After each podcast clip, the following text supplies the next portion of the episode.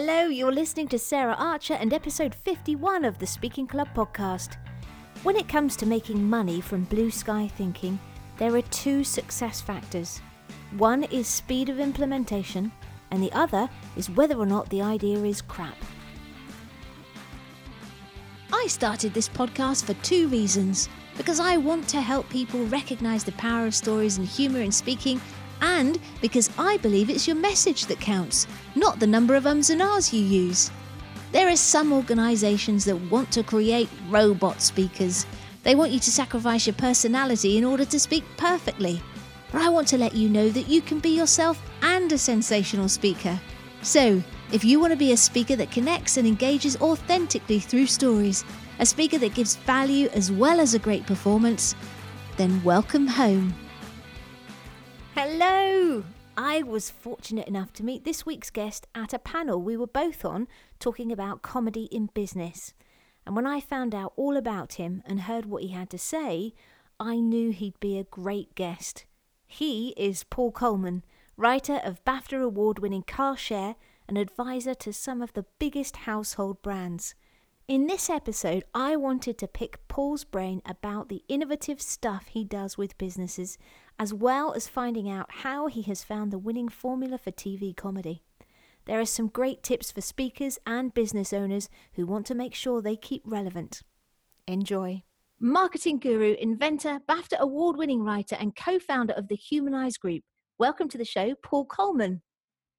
Hello, what a great introduction. I'm going to keep all of that. I love it. Excellent.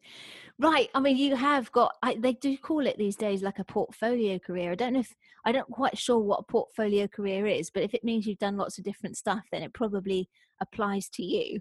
That's but I wondered if you could give me like a potted history of Paul Coleman and the different dimensions of your career and how you got there. So, in terms of career, so when I left university, I joined a media group um, working in research and quickly thought, I'm not sure this is as exciting as what the marketing team are doing. That looks much more creative and feels like the place that I should be. So very quickly shifted across to that side, even though they didn't want me at the start. And then followed a career working um, in marketing for lots of different media companies.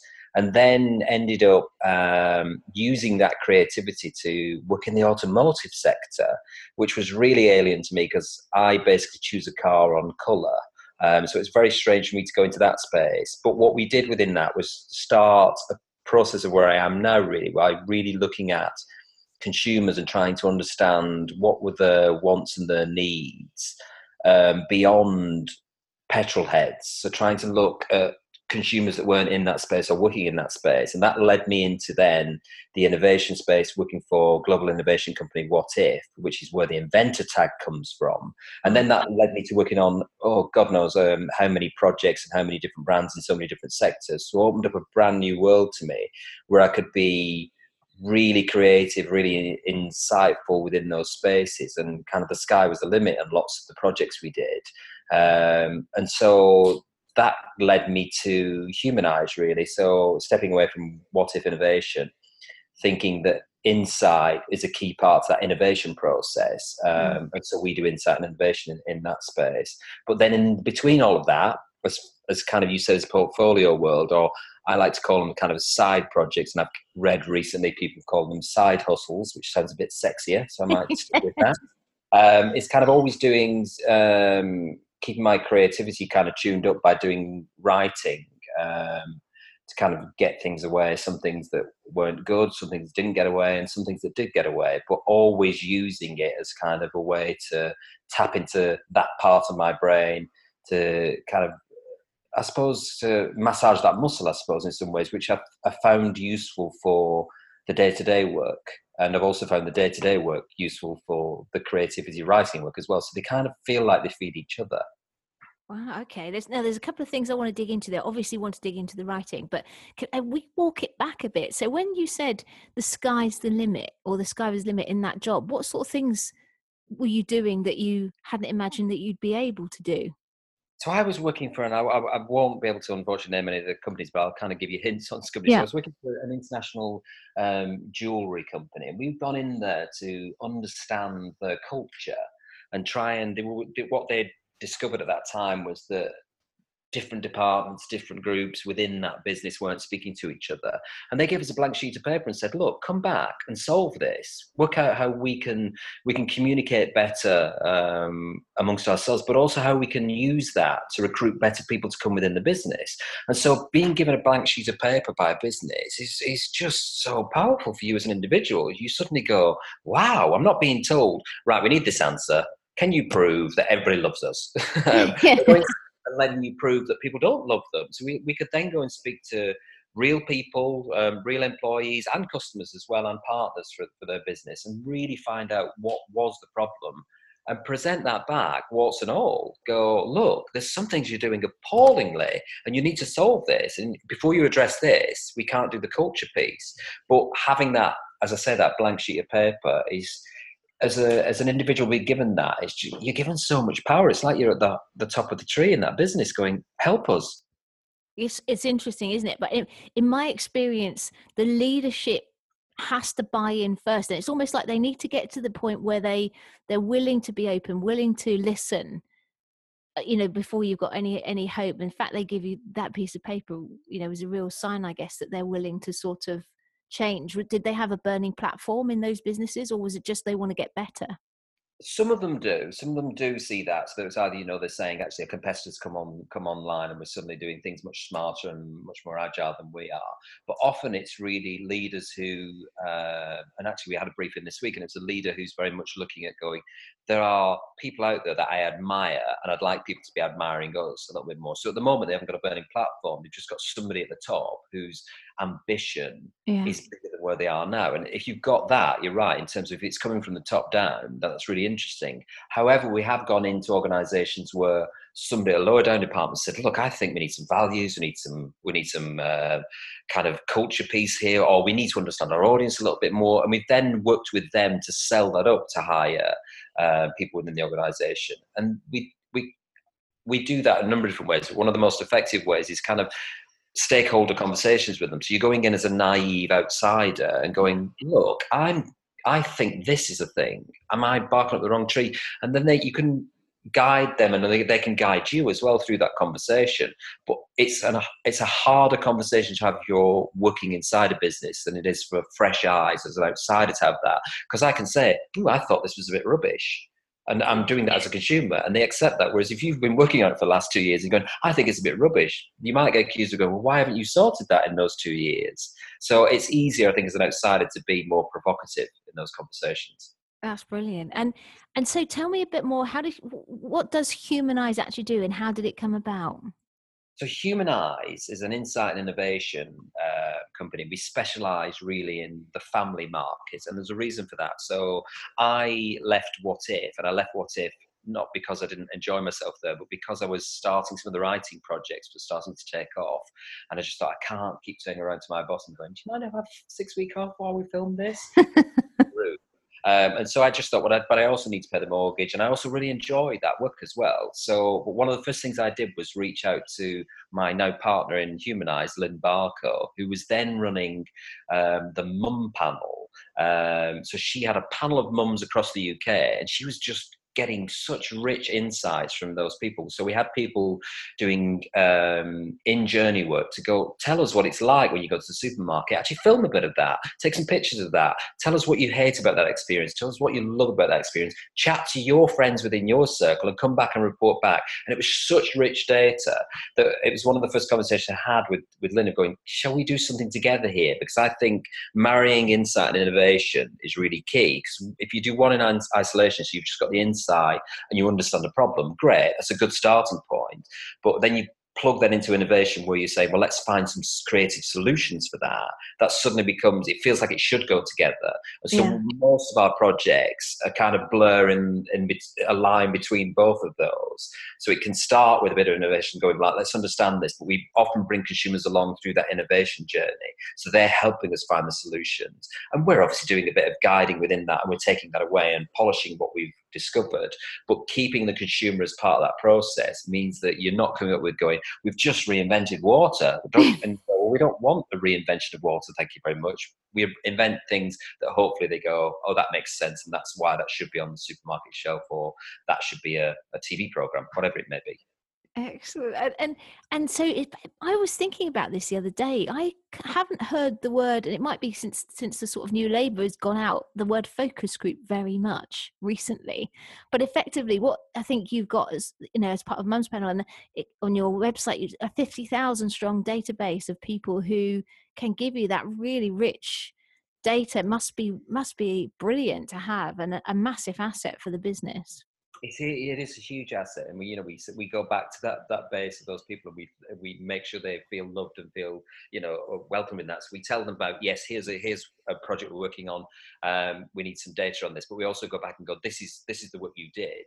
Um, so this is kind of what's come out of that. So it's really important they understand there's a feedback loop, if you like, within mm. that. They're not just going, oh, it's just asking me loads of questions, but I never see what comes of that. We go back and say, and and sometimes we can't. Sometimes it's things that are not actually launched yet, and sometimes it's about a culture piece. So we, we haven't got things before. But when we do have, we make sure we got here's some pictures and products you've got. Go and try them out. They're launched now. Well done, you guys. You've you've changed something here. Um, so that that's really key. But having those when you talk about the focus group side of things, and I kind of hate that word, and I think you're right. It's a bit that new Labour world, and um, focus groups are telling us that they don't like this, and people get a bit shirty about that. And I kind mm-hmm. of understand that, but also my kind of nervousness about focus groups is I think they're really artificial. And don't get me wrong, we when we're asked to, we we run those, but we try and run those in a way that feel a bit more relaxed. So and this kind of feeds into creativity a little bit. It's, it, your environment is really key. So putting people in a focus group room where they know that there's a mirror at the back of them that's got a lot of people behind who are talking about them isn't the best start to go relax tell us about the real things that are going on. So we try and, when possible, is to take them out of those situations. And we've done things in, goodness, we've done things in um, cafes that have closed in the evening. We've done things in community halls. We've done things in people's homes, and you just get a better response from people. They're just much more relaxed within within those environments. And that's the same for people working on the innovation side and creativity side. You've got to find the right environment to feel like um, it's a, it's an open environment. It's a secure environment. I don't feel like I'm going to be judged within this. I feel like I can say things, and if it's not the right thing, at least it might start a process. Brilliant. And have you got any? Because I mean, the speaker. This is obviously um, a podcast which is aimed primarily at speakers, but so many businesses and business owners and entrepreneurs are using speaking to grow their business these days. And for anyone out there that has like a, a product or something, is there any tips you've got for helping them navigate their products through that sort of real life journey of a consumer to make a sale? Well, I, I think the key things are really it starts with understanding and i suppose understanding and empathy within that. There's too many things that we'll all see large and it's just because you've sat at home one night you thought why doesn't why, why aren't there rain hoods for poodles? And you think you've had a few drinks and then suddenly you've you've registered a url you've sent off to china for some prototypes and then nobody's buying these rain hoods for poodles. And really what it's what we what we say is spend some time with people stand in their shoes a little bit and there's a great one. And I never know how to say it. Is it goo puds? The GU puds? Is it goo or GU? You know the puds? Oh, oh, I know goo. I always call it goo. I don't know if I am being philistine. Let's let's both be happy with that. If people can write in and complain if we've got it wrong. um, and it, I remember hearing him talk about doing the prototypes for that. And what he did was he created the box and all the branding on that and had it weighted enough so it felt like if you were getting the, the, the, the glass container within that. And he put it on his prototype on shelves in supermarkets and waited for somebody to pick it up and then went rushing forward with his trolley going, Why did you pick that up? I want to understand why you've and these these confused shoppers are going, I just wanted to buy a pudding. But then he because it was in situ, in situ of what was it attracted to them? Was it the price? Was it the language that was used on that? Was it the container? Was the weight of that? What was interesting? Whereas if you just put that in a focus group and hand that around, you're gonna get people are judging in a different way because they're being mm. asked to judge. So it's, it's, suddenly if we if we if we analyze Shakespeare and sit here because we're going to run a class analyzing Shakespeare, it's different than the experience of going watching that in the theatre. And I think that sometimes you get the focus group. So my advice to people, if they're trying to get things uh, that consumers love, is get into their world a little bit more. Go be in their shoes and understand that process. And so many things that we get to push through and we test, we can see it straight away because we do it quite a lot going, it's not going to work because of that, or they're going to love that bit of it. Um, and the guys who've developed it, sometimes have done it by fluke, have developed something that the consumer loves, but other times it's just not, the mistake is just because they've not thought through the process. Yeah. Do you, do you think an influencer can overcome some of those issues. So I was I was saw while I was away in Edinburgh, I was reading the Metro, I think, and they had Will Smith selling bottles of water in Boots, and his son had come up with this concept of clean water when he was out surfing. So that's Jaden Smith, I think. And I was thinking to myself, another brand of water, is it? Do we really need it? But then I was thinking, well, it's his his brand, his his if his name on it. Is that going to make a difference in that sale?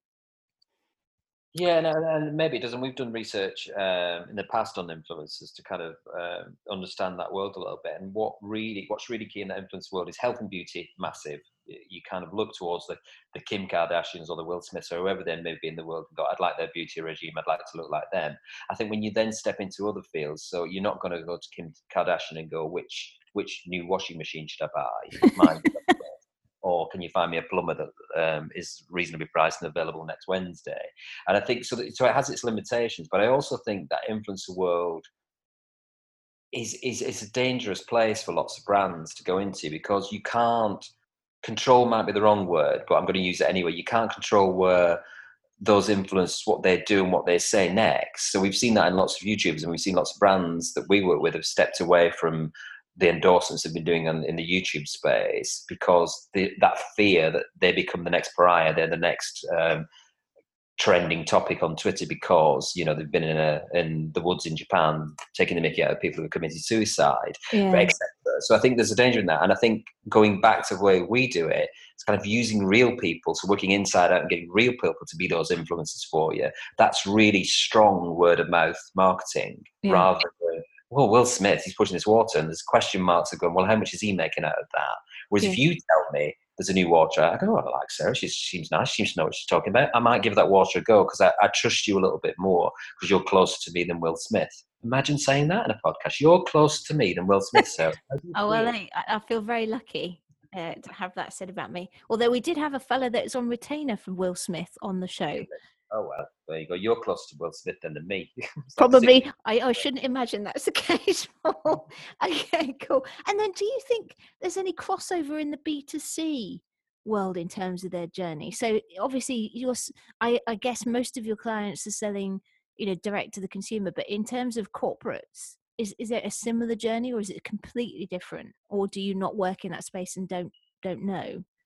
Yeah, I, I don't really know how to answer that question. I think it, my gut would be it would be a similar journey because all we're talking about is so it's the same journey in terms of say you and I were working together on a project I'd need to firstly understand, well, to, for agree for you and I to agree to that, we need to understand each other and go, well, mm. actually, are we going to get on? But I also need to understand what else is going on in your world as well. So I can, I've got empathy with you. So if you've got 10 other projects on, then I need to work around those 10 other projects. If you're looking after a sick relative at the same time, I need to work around that as well. So we, we'd make that work. So I think whatever we're saying, whoever you're dealing with, whatever label you want to give them, it still comes down to that empathy and standing in their shoes and working out how to best get whatever you need out of somebody and how they can also get the best out of you. So that's working dynamics, whoever you are. So I think that's even just relationships and friends, a lot of things we do and when we're teaching creative behaviors, a lot of people use those tools and techniques to go into their own lives and go, actually, we've just worked out how we're going to solve that, um, what kitchen we're going to have fitted using that technique. It's the same thing, really. It's just another way in to something yeah it's people at the end of the day it's still people isn't it regardless of whether it's a corporate or whatever. Okay cool. Now what are your strengths? And i and i've you know i've seen lots of interviews with you i've read you know read a lot about you researching for this and one of the strengths which seems to filter both into the work you do with humanize and with your writing and particularly I mm. think in terms of the evolution of car share, being able to read the market to work out what's going to be hot seems to be a particular strength. Is that something you've cultivated or, you know, just through experience or and developed, or is it an instinctual thing that you have? I'm a part-time mystic, Sarah. I do. You've got a crystal ball, Paul. I do. Um, I think. Um, I mean, it's lovely you, you say that, and I think some of that is yes, it's it's kind of being able to um, notice things and see patterns with things, and there's also an element of getting lucky with some of those. But what we do within our humanized world is we're, we're staying close to that panel, that huge panel of people, yeah. which actually forces us, because they are so disparate in terms of geographically, in terms of ages, in terms of social class, whatever whatever band you want to put them in, it forces you to step outside your bubble and see people from different ways. But then you can see well what unites them um, uh, as well as what di- what divides them. All, both of those things are interesting. So we always talk about whatever we're doing and whoever we work with, um, the team at Humanize and freelancers that we work with, the first thing we look for is that they are curious.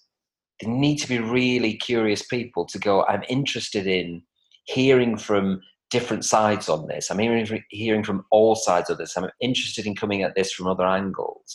And I think that gets you to new and interesting places, but also gets you very much to see, okay, we're seeing a pattern within that. So, for example, we, in the humanized space, and it feels like an obvious thing to say no, but plastics. So we were talking about that four and a bit years ago going look you need to start looking at this. This is this is big news. So i remember having a conversation with a client about straws on the side of cartons and going this is coming and you could lead the market within this. And we were, weren't laughed out of the room but was kind of pushed to one side of going it's not a big thing. We don't need to deal with that. It's just a small niche of people. We're saying this niche is getting bigger this this niche is coming to this it's going to create an issue for you and lo and behold now everybody and you know uh, is around the globe is is banning or eliminating straws from the process. But we were talking about that four plus years ago, wow. and I think it's fascinating to go.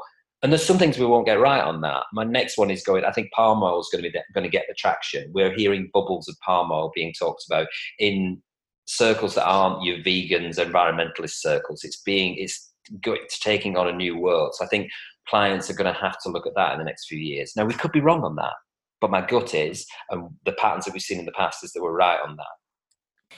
Anyway, it's a nice segue from what you said about creativity and innovation. I saw a strong testimonial about how you helped a corporate team unlock their creativity. Is that the similar mm. sort of work or different work that you do under the umbrella of Humanize? And in terms of top tips for people that are stuck, have you got any? we'll try. So yes, it is kind of what we do, and I, I, I've loosely talked about the three I's with with Humanize the insight innovation the third eye being instruction when underneath right. that instruction side is that um, creative behaviors we've also done insight training so kind of getting people um, to look at again kind of look at things in different ways rather than be in their own little worlds within yeah. that space so we step into a number of different organizations to say, look, we can either run these creative sessions for you, or we can train people within that organization that, that can then go on to use these in lots of different ways for lots of different problems you have. Um, and we step into those. And what I like to do with those is not to kind of this is the exercise we always use. I like to use live briefs. And partly it's selfish to go, at least I'll be doing something different when I come into here. So I'm not just delivering the same thing as I always do. Let's find let's find new ways to rebrand shampoo and thinking I've done this for 10 times this month. Yeah. It, it, but it also gets the team to go, oh, this is going to mean something. I'm going to use this for something as, as, we, as we move forward. Um, and so we talk about a lot of top tips within that. So we talk about environment being really key, of making sure you're in the right space for that, but also talk about team dynamics in that. And team dynamics being don't just go for the same old faces each time you do those in, in insight or innovation kind of sessions go for different types of people. So we often say to people, go and go and find the people who work on reception in your organization, see if they've got an hour and a half to spare within this, because they'll come really fresh. They're really naive to something, and they'll say things that the other guys who are a bit longer in the tooth won't dare to say, and they'll get you into new spaces. But then it's also going, well, how do you set up those meetings so it's not just a go okay we're going to have a brainstorm today on x. There's somebody stood at the front with a whiteboard or a hmm. flip chart writing things down. Somebody writes them down. We finish the meeting. Somebody's then charged with typing them up and nobody reads them. Yeah. it's a pointless exercise. So what it's making sure you go well what's your exercises you're going to use that gets people thinking about things a different way? What's the stimulus you're going to bring in that in that room? Don't expect people to just have everything in their brains bring stimulus in, but don't just bring the stimulus. So, say we were solving a problem for a beer brand, don't just bring that beer brand into that. Think about where you're going to have it. The pub might be better for that. It's a beer brand, but also think about the other bits of stimulus that are part of that world. So, what else gets you quickly into that environment of being that Friday night beer drinker or that Saturday afternoon drinker? What else quickly gets you into that space? And talk about stories. Use stories as part of that because it quickly gets people. If you're doing something for a holiday company, go right. Well, tell me about your worst holiday experience, your best holiday experience. You might be. People might be thinking, we're spending half an hour on this. We're not even getting into ideas. But no, you're getting warmed up. It's the same with the writing process. It's exactly the same. You can't just sit at a blank sheet of paper and go, okay, so what are these characters going to be and what's the story going to be? You've spent time working on character, um, kind of forming those. You've spent time on scene by scene, and then you've got the foundations and you're ready to write. You can't go into an ideas session and have no foundations. So that would be my top tip. Do those foundations. Think about who's in the room. Think about what's what's that room. Think about the stimulus in that room, and think about the exercises you go into that and how you're going to capture those going out there. Because there'll be tons of great ideas. And if nobody's capturing those in the right way, the next week you'll be going, Sarah, what was that idea you had? It was really good. Can you remember? You I can't. I can't remember. I've slept since then. I can't remember what. Brilliant. No, thank you for that. And again, a great segue. Uh, so let's talk about the the writing. Have you? I know you said that it was a creative outlet for you, but do do have you done it since you were small? Is it always been something that you've had a passion to do, or is it was it something that you just stumbled into as an outlet? Always had a passion to do it, um, but only later in life was brave enough to share some of those things with other people. Um, so I was doing it in ways that I wasn't quite sure I was doing, and just enjoyed um, putting things down. So keeping a journal was a big part um, in my early in my youth, um, and so having that outlet to write was always key. And then moved into actually, could this be something that then other people might want to read and enjoy? And then got into giving the odd line and the odd gag for various things, and then got into script editing. This kind of was a process, and thought actually this looks quite interesting, and I think I've got the skill set for this, and then having a play with it. So that's the process, really. It wasn't a, a big thing at school where I was thinking I will be a writer. Never thought that. I wouldn't be brave enough to do that, I don't think. But um, yeah, that's how it worked. So, so let's let's talk briefly again about that journey. So, because obviously we, we all know where you've ended up, but how you know? So you were doing the odd line for, for sitcoms, or were you yeah, right? So for Phoenix Nights, um, so for Peter, I would um, talk to me about various things. Um, can I swear on this podcast? Yes, I've got a great bleeper. Oh, have you? Well, it won't work with the bleeper. We'll do it anyway. So, um, basically, I was doing. A, I was working at a radio station at the time, and um, when Peter said, "We're doing we're doing this episode of Phoenix Nights," they were doing a, an Ann Summers kind of night of Phoenix Nights, and um, I'd had to bizarrely the promotion we were doing, we needed to go and find some dog collars, studied dog collars for a, an adult to wear. Um, and so, with a friend of mine, Maury, and I, um, we went to the pet shops in Manchester at the time that used to be on Tib Street. It used to be brilliant. Used to have loads of loads of um, pet shops and sex shops. A very bizarre mix. I'm not quite sure who the audience was. And um, and we went in there. The woman just got carried away because we were from the local radio station, and she started showing us lots of things in this sex shop, not the pet shop. We, we failed miserably in the pet shop, so we went directly to the sex shop. And she opened a drawer, and it was um, this vibrator. And she said, "Oh, it, it, it, plugs into your car lighter," which I thought was just, who, who is using a vibrator in the car? How often, how long would you need to be stuck in traffic to go? and she said, "It sucks and fits all car was a line. She or something a version of that. And basically, there's a line in in Phoenix Nights that comes from that real world that's that's stolen for from that person saying it. But it's because Peter said to me, "What what can we do within this?" I said, "Oh, I've got the perfect thing for you. This happened, and we wrote that line on the back of that." So it comes from me throwing things in from real life situations, then and then, as I said, chipping away. Excellent. And so, so you, uh, for people that don't know, because there's a international audience. This is Peter Kay, who is a I don't know how to describe him. He started out as a comedian, but is now a uh, I don't a media mogul in some senses, I guess. Yeah, so he, he does. He stand ups kind of. He's a. It's, um, I don't know whether he's. He did have the largest or biggest stand up tour uh, ever in the world. Um, he's yeah. He's he's gone into acting. Um, for lots of projects that I've worked on, although Carshare should never have been Peter, but anyway, we'll, we might get to that in a minute. Yes, yes, I want to. So, so I, so I read somewhere. So it, the the genesis of Carshare, because you know you obviously moved on and moved on, and then and then Carshare came along, and but you were looking for something. And when I mentioned about reading the market, you were looking for something that was kind of, I think, cheap to do, easy for a producer to say yes to. Is, is that right? Do you want to sort of take it from there and and sort of tell that story? Yeah, so that was the process. So we, together with Peter and I, we'd written. Um, Pop Factor for Channel 4, which was uh, a Mickey take of those talent shows. Um, and that did really well for Channel 4. I think it was the um, best performing program of the year. And I sat there and thought, oh, that's good. What am I going on the back of that? And I just sat for quite a while going, I have no idea what to do. And I was working at the time that went out in the automotive sector, which is interesting. So maybe there's a germ there of, of car oh, yeah.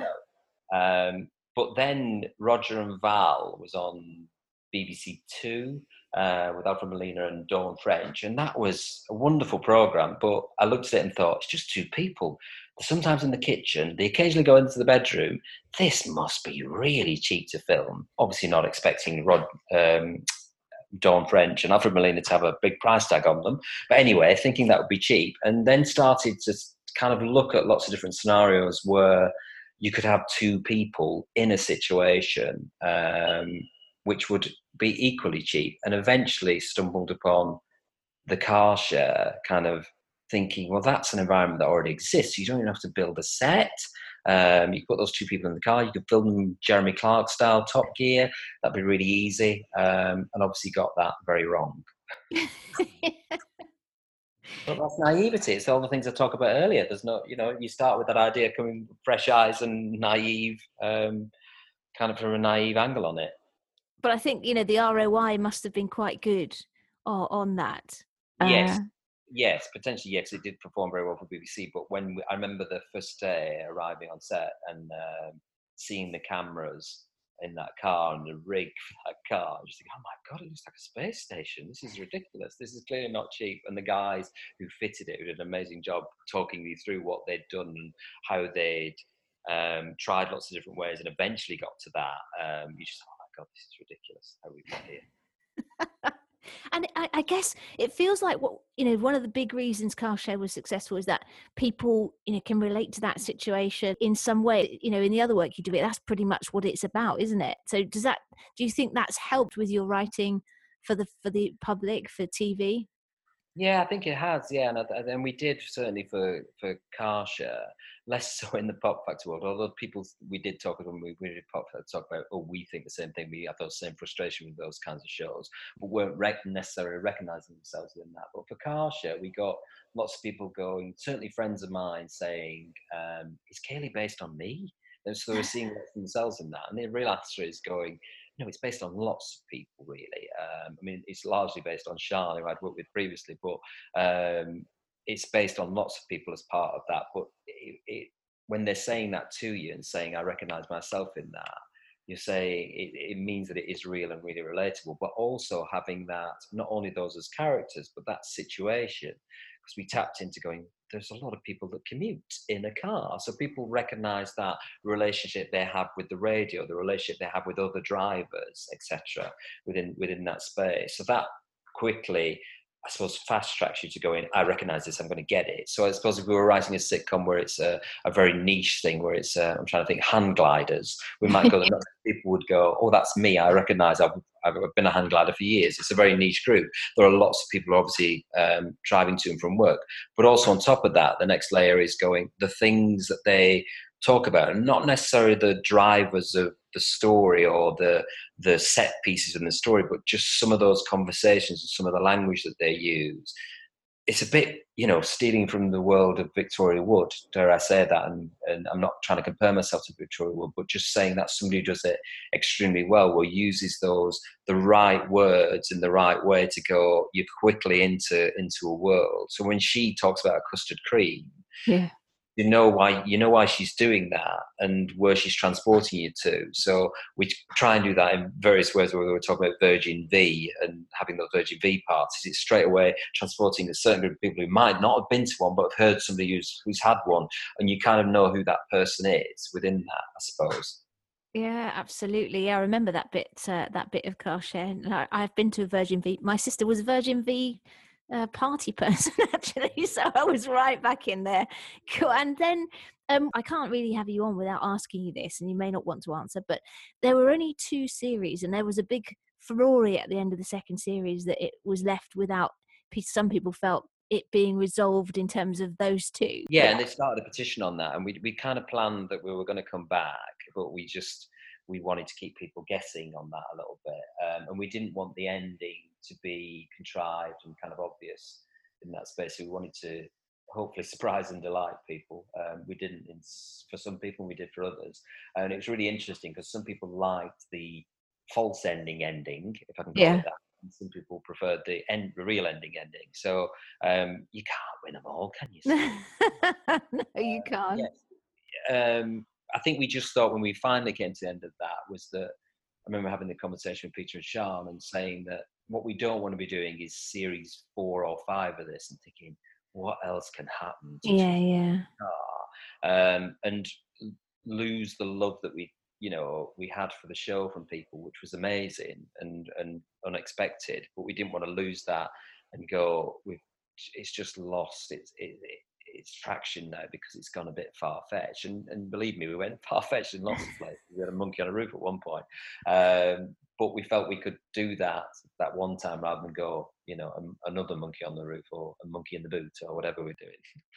Brilliant. And and and you and I, um, we met on a comedy panel uh, talking about comedy. Is that where your writing normally steers, or is there like a serious script dying to get out fr- from within you?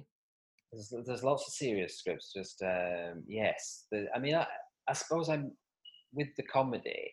It's mixing both the drama and the comedy, but I'm always kind of, if I'm really honest, I'm always going, where's the gag, where's the funny here? Because I think even in the most serious of scripts, you could still want some light relief within within those anyway.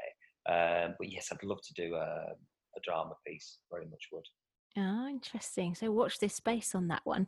And then back back to like talking about drama and and and stories as well. How important do you think creating conflict is and the resulting emotion in in in that story to make it compelling for people and i guess you know stories are something that i talk about a lot and and they're becoming more important in marketing as well as in um, tv and films and theatre and so on that conflict in there's got to be present i think. What's your view? Oh very much so and it goes back to kind of the early conversation we're having today it's kind of it, that conflict in some ways is understanding there's a problem and then trying to find a solution within that i think is is, is really key and you look at traditional certainly the sitcom script um, used to be you'd go around in a circle and you'd start and you'd go, well, this is where this person starts and they need to end in the same place. But lots of conflict and jeopardy needs to happen in the middle of that. I think the modern world of sitcom, for some sitcoms, the majority of sitcoms, allows that to be slightly unresolved as we go through a series, but you want that to be resolved as we get to the end of the series. So if you look at something like um, a Gavin and Stacey, which was another BBC comedy, that was allowing you didn't have to see Gavin and Stacey make up at the end of each episode. They could make up at the end of the next episode or the next episode beyond that. They could keep that going, and that I think changed that. And a lot of the American um, sitcoms allow that to to be different as well. So Cheers was probably more the traditional model of going, here's the feedback loop, and we're going to go back to um, the start. Carla's gone through this uh, uh, emotional journey, but she's still going to be Carla at the end of that. Whereas then, if you shift into things like Will and Grace, for example, Will and Grace will allow things to run longer, whether it's with the story with Jack or with Karen or any of them, will allow that to run through um, the whole series or multiple series within that.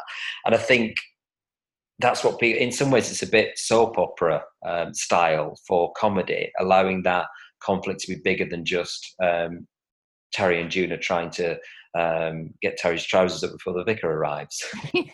it's true. Yeah, I mean, the sillier ones tend to go back to, to, rewind to the beginning, and there's no sort of character growth really. Just yeah. it's all in in one episode. Yeah, they're, they're less satisfying, I think, in some ways. And Paul, do you do any speaking? I mean, obviously we met on a panel, but do you do you speak uh, at conferences and stuff like that? I have done for certain clients that we've that we've worked with, are kind of going, can you come in and talk about a bit of creativity? Um, because obviously those I've got legs in two camps, and they, they often find that very interesting. But when I tend to do that, I'm not really keynote speaker in terms of going up, give me 45 minutes, I'll do this. I'm, I'm more of going, let's get you involved in that. I remember doing one for uh, the Radio Academy, which was just me speaking. I said, "Is there no chance I can get the people involved? Because I think they'll take more from this." And it was it was very much about going. Penn and Teller are coming on after you. We can't mess this up. so I had to um, just doing um, my keynote um, speech for them, uh, but with lots littered with lots of examples. And I think the real key with those is to is to refresh those speeches. Lots of people I see because we work with lots of clients who use a lot of the same people and we'll end up on conferences and we might be doing the facilitation of the creative sessions later in the day. And we see a lot of these people who feel like they are doing the same presentation they have done god knows how many times that month let alone that year. And you can just tell they've done that. So i think if we get asked to do stuff we we always write it from scratch because it feels like I need to enjoy this as much as the audience does. And I know that's creating a lot more work for you, but it just needs to come alive. You need to feel, particularly when you talk about creativity, there needs to be some passion within that, I think. So do you think, I mean, I just, we just, uh, the episode just gone out uh, was about reframing your talk. So getting that creativity. Is that, is that the thing that you think separates an average speaker from a great one, making sure that it's fresh? Or is there some other things that you've seen that you that you think make that difference? Yeah, I think I think that's part of it. Very much keeping it fresh, but I also when I see really good speakers, I feel like I've seen a bit of the real them. I think when yeah. people um, come on and think this is the way I'm supposed to do it, this is the way you do it if it was a TED talk, and they're being not the, they're being a version that isn't the version of themselves that they are every day. I, I like to see the real them, and I also like to see weaknesses of people. I'm not I'm not meaning you know that the IT doesn't work and the AV doesn't work for them. I'm not meaning in that sense. It's just kind of saying I like to see that they're not they're, they're more than this one dimension of I'm a I'm a keynote speaker. I've got other things to offer. I've got other interesting insights in my life that got me to this space. Because I think you learn a bit more once you go, oh, they're a bit like me actually. There's nothing really they're not Superman or Superwoman here. It's just they're a bit like me, but they've just got a really interesting story to tell. I'm going to take something really interesting away from that. I think when they feel like they're really far removed from you and a special kind of person, I think a lot of people go, "Well, what's the point of listening to this? I'm not that person. I'm not Elon Musk. What am I going to learn from this fella?" It's not interesting. So I think if you can show that you're more like them and you have the weaknesses just like they do, I think then you people lean forward a little bit more. That's brilliant. Thank you for that. Well, th- uh, thank you so much for all the stuff you shared. I've got a few standard questions, if that just to finish on, if that's all right. Uh, what is the one book you've read that's had most impact on your life, and why? Well, I'm gonna I'm gonna choose one that I've just read, if that's okay. Of course, your your choice. I've just read The New Power, and I'm trying to remember who the it's two authors for it. Um, and it's a really interesting book about saying how the dynamics have shifted, where it used to be media moguls used to have that massive platform and they could just um, spout whatever they wanted in that, and the establishments kind of controlled it. And I think that's still largely the case. But what's happening is this dynamic and this shift that's happening where you and I and other people like us are actually finding a voice and being able to not only manipulate politics, so I mean, in, in some good and bad ways, and we won't get into what sides those are, but also in terms of products as well. So you can have voices louder voices with with um, organizations to be able to change things so it kind of it fits into the world and the reason i'm saying it's I'm, it's a recent book and i'm choosing that is because i've been banging on about it at Humanized since i read it and boring people to death with it and i keep drawing this this diagram of this triangle and going this is where we sit this is the consumer this is this and think this is how it needs to change um, and i think it's riding on the back of that because i think consumers are in a, in a position now where they feel like they've got more power than they've ever had because they can criticize a TV program, they can criticize an individual, they can criticize a product far faster than they ever would. I mean, in I don't think my mum would have ever sent in the 80s a letter to uh, an organization going, We don't really like your Kit Kats, um, can you change them? Whereas you can do that on Twitter we could just yeah. go do it. No, we don't like Kit Kat. New Kit Kat comes out. We can tell them, and we tell them in our thousands that we don't like them. It's wrong to pick on Kit Kat. They've not done anything wrong. It was just an example. Mum loves Kit Kats. I love Kit Kats. Uh, but you, you, have a point. We can. Our yeah. power is very different than it was before. Our our engagement um, is very different, and I think media organizations, whether that be producers of TV programs such as sitcoms or organizations such as KitKat or political parties, need to look at that in a different way because it's shifted and it ain't going back to the, the old model. That's really interesting. So, New Power, that book's called, is it? Oh, yes. I, I, I loved it. I couldn't put it down. I really enjoyed it. Excellent. And I mean, it's, it's interesting as well that the TV's changed, doesn't it? It is in terms of the the power of the, you know, the everyday person in terms of influencing brands. Everyday people are on TV more than ever before now, and we seem fascinated by people who are just like us. And it's it's always interested in me that you know. So that's that dimensions spilling over all over the place. Really, I think it is. Yes, I think there's a danger that when it's um, what did they used to call? They used to call um, reality and drama used to get together. They used to have a dreadful word that they made. But I think when they do these um, programs, were like a Geordie Shore kind of world, where they're forcing that reality, you're not really seeing a real version of, of people. I, I get that it's entertaining. I understand that. The scripted but, stuff, you mean, yeah, where it's yeah. Reality. There was some dreadful word they had for it, but I can't remember it because um, I didn't like it. I've just erased it from my memory. But I think when you start seeing real, real people on TV, so if you look at something like Bake Off, it's real people, but they don't manipulate them. They allow them to be who they are. And I think that's part of its success as a program. And I think I'd love TV to go back to documentaries that, that allowed that in certain ways. I think now a lot of documentaries come with an agenda and you see things are going, we're going to now talk about benefits Britain and we're going to show these people and we're going to prove this point that we already start off with a hypothesis at the start. Whereas I think documentaries that I watched growing up were more about going, we're just going to look into this world and we're not sure what we're going to find, but we'll certainly find some rich and interesting people. The best one I've ever watched is, and I, I, this is another thing I bang on about, is Three Salons at the Seaside. You can watch it on YouTube, and it's about three hairdressing salons in Blackpool. And it's about their day, so it includes all of the customers, includes the staff that work in these in these different salons, and it includes the fishman that comes on a Thursday.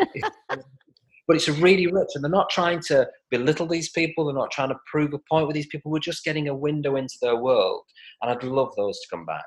Yeah no i, I agree with you i think the scripted stuff's a bit it's just fake is it? Feels fake in a lot of ways yeah. cool. Um, right and what's the best piece of business advice you've ever had and why? Best piece of business advice goodness um, I remember once being told by um, an ex-manager of mine, and it was when I was just um, going to take a year off and go traveling, and the the advice she gave me, we were leaving lunch for me, and she said, "You'll be fine. Good people always find work." Cool. And I think it makes you be much braver in making decisions. Because if you've got a reputation if you're you know you've got a good network of people you can then particularly in the freelance world it's having that bravery to go well i'll be fine because i'll always find something. And i think a lot of people that go freelance i know i run a business but i still kind of class it as freelance is that you've got to be throw yourself out there and hold your nerve a little bit that yeah, your first month might be really bad, but your month two or month three is going to be great because you'll always eventually get those things that come through. And I think that's the same for writing as well. I think good writers will always find things. Far too many writers complain about, oh, they're not they're not commissioning scripts of this voice and that voice. They will do if it's if the script's right. Thank you. And then the last one, if you could have one mentor, live or dead, fictional or non-fictional, who would you choose and why? Jack Rosenthal. Oh, okay the writer for people who don't know him. So um, wrote lots of fantastic plays, but was a, a northern boy. Um, a, just glorious in terms of language. I'm, I'm, choosing somebody very British there. If I was choosing American, I'd just choose Neil Simon, but I'm going to choose Jack Rosenthal because that was my first gut answer. Excellent. And so some of the things that he's written, um, just so we can put them in there. So he wrote, bizarrely, he wrote Yentl with Barbra Streisand. Did he? Blimey and if you read his book, his book is fascinating. So his book is written like a script, mm-hmm. uh, and the the accounts he has with Barbra Streisand uh, are just amazing. Uh, but he wrote lots of things. He wrote um, Village Hall for BBC. So there's lots of things you can get of his that were BBC when they used to invest in these one-offs, um, little half hours uh, for him. But he also went on. He started on Coronation Street. Mm-hmm. Um, he ended up writing London's Burning. So he's, he's, a really fascinating character, but fascinating for the voices that he put within his work were the real voices of, of people. There was um, the one about the woman who run the bingo as well. Um, I can't remember the title of it. That's dreadful. Uh, but just, just, I mean, they're of an age. So yeah, yeah. An age. They're kind of that when you watch those old clips of Coronation Street, which was brilliant writing and brilliant characters. A lot of that is in his early work. Um, so he's a fascinating writer. Brilliant. Thank you for that. That's smashing. Now, Paul, if people want to work with uh, Humanize, where's the best place to go for them to find out more? So they can come and find us at humanizehq.com. Uh, for some reason, we couldn't buy humanize.com. I can't remember who had it, so we had a, we added the HQ on the end. So come and find us through there, and all our contact de- details are there. Brilliant. And if people want to connect with you personally, are you on Twitter, Facebook, yes, or Instagram? So P Cole, Cole Manchester um, is my Twitter. So it's kind of a play on P. Coleman and then added Chester on the end for Manchester. That's what I was thinking at the time when I first joined. I would have chose differently, but it's done now. So yeah, you can find me on there, but also Humanizer on, on, on Twitter as well as Humanized Tweets. Brilliant. And I'll put all of those links in the show notes. Well, all that's left for me to say is thank you so much for sharing some great stuff. It's been uh, fascinating. I could talk to you forever on the writing side as well. But yeah, thank you, Paul. You've been a real star. Thank you so much. Thank you, Sarah. I love how down to earth Paul was, and his great sense of humour shines through everything he talks about. Well, I hope you enjoyed the show and picked up some valuable insight that you can translate into your speaking or business to help them grow. And if you haven't seen Car Share, check it out. There's links to all the books and shows Paul mentioned, and just a heads up that I make a small affiliate commission if you use my link, so you'll be helping the show out, but it won't affect the price you pay. Well, thank you so much for listening, as ever. Let me know what you think of the show, and thanks to you if you've already reached out or left a review on iTunes or wherever you're listening. Some more great guests and content coming up, so don't forget to subscribe. Have a wonderful rest of the week. You're awesome. So go out there, grab your life by the nuts, and get cracking. If you want to discover how to create a killer pitch that makes you or your business stand out from the crowd, then you'll want to grab your copy of my book, Straight to the Top. It will help you clarify your USP, your business story, who your target market is, and what will make them buy. You'll discover how to get the edge on the competition and position your offer for success.